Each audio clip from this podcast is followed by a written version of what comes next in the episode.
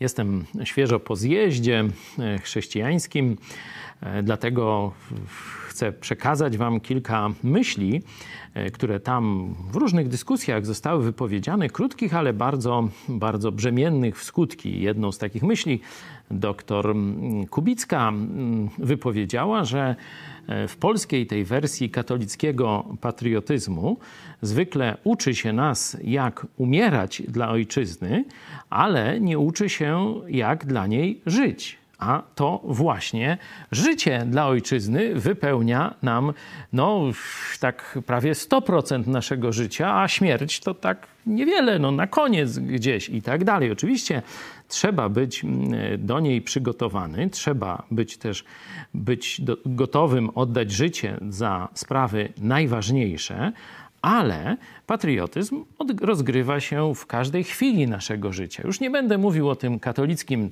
cierpiętnictwie, o tej fałszywej e, doktrynie Polska Chrystusem narodów, jakoby to wszystkie klęski były dowodem szczególnej miłości Boga do nas, bo to jest bzdura z punktu widzenia Biblii, ale chciałbym powiedzieć właśnie o tym, żebyśmy przygotowali no, siebie i naszą młodzież do takiego codziennego bycia patriotami, żebyśmy właśnie dbali o to, żeby iść w kierunku prawdy, żeby rozwijać się duchowo. To właśnie 17 rozdział dziejów apostolskich mówi o tak rozumianym e, patriotyzmie i trosce o swój naród, żeby myśleć o e, podwyższaniu swoich, e, że tak powiem, kwalifikacji moralnych, czyli żeby być jeszcze lepszym pracownikiem, lepszym pracodawcą, lepszym sąsiadem, nie jakimś donosicielem, nie złośliwcem i tak dalej, i tak dalej. Zobaczcie Państwo, gdybyśmy takiego patriotyzmu uczyli, jak zmieniłoby się nasze codzienne życie, no i los,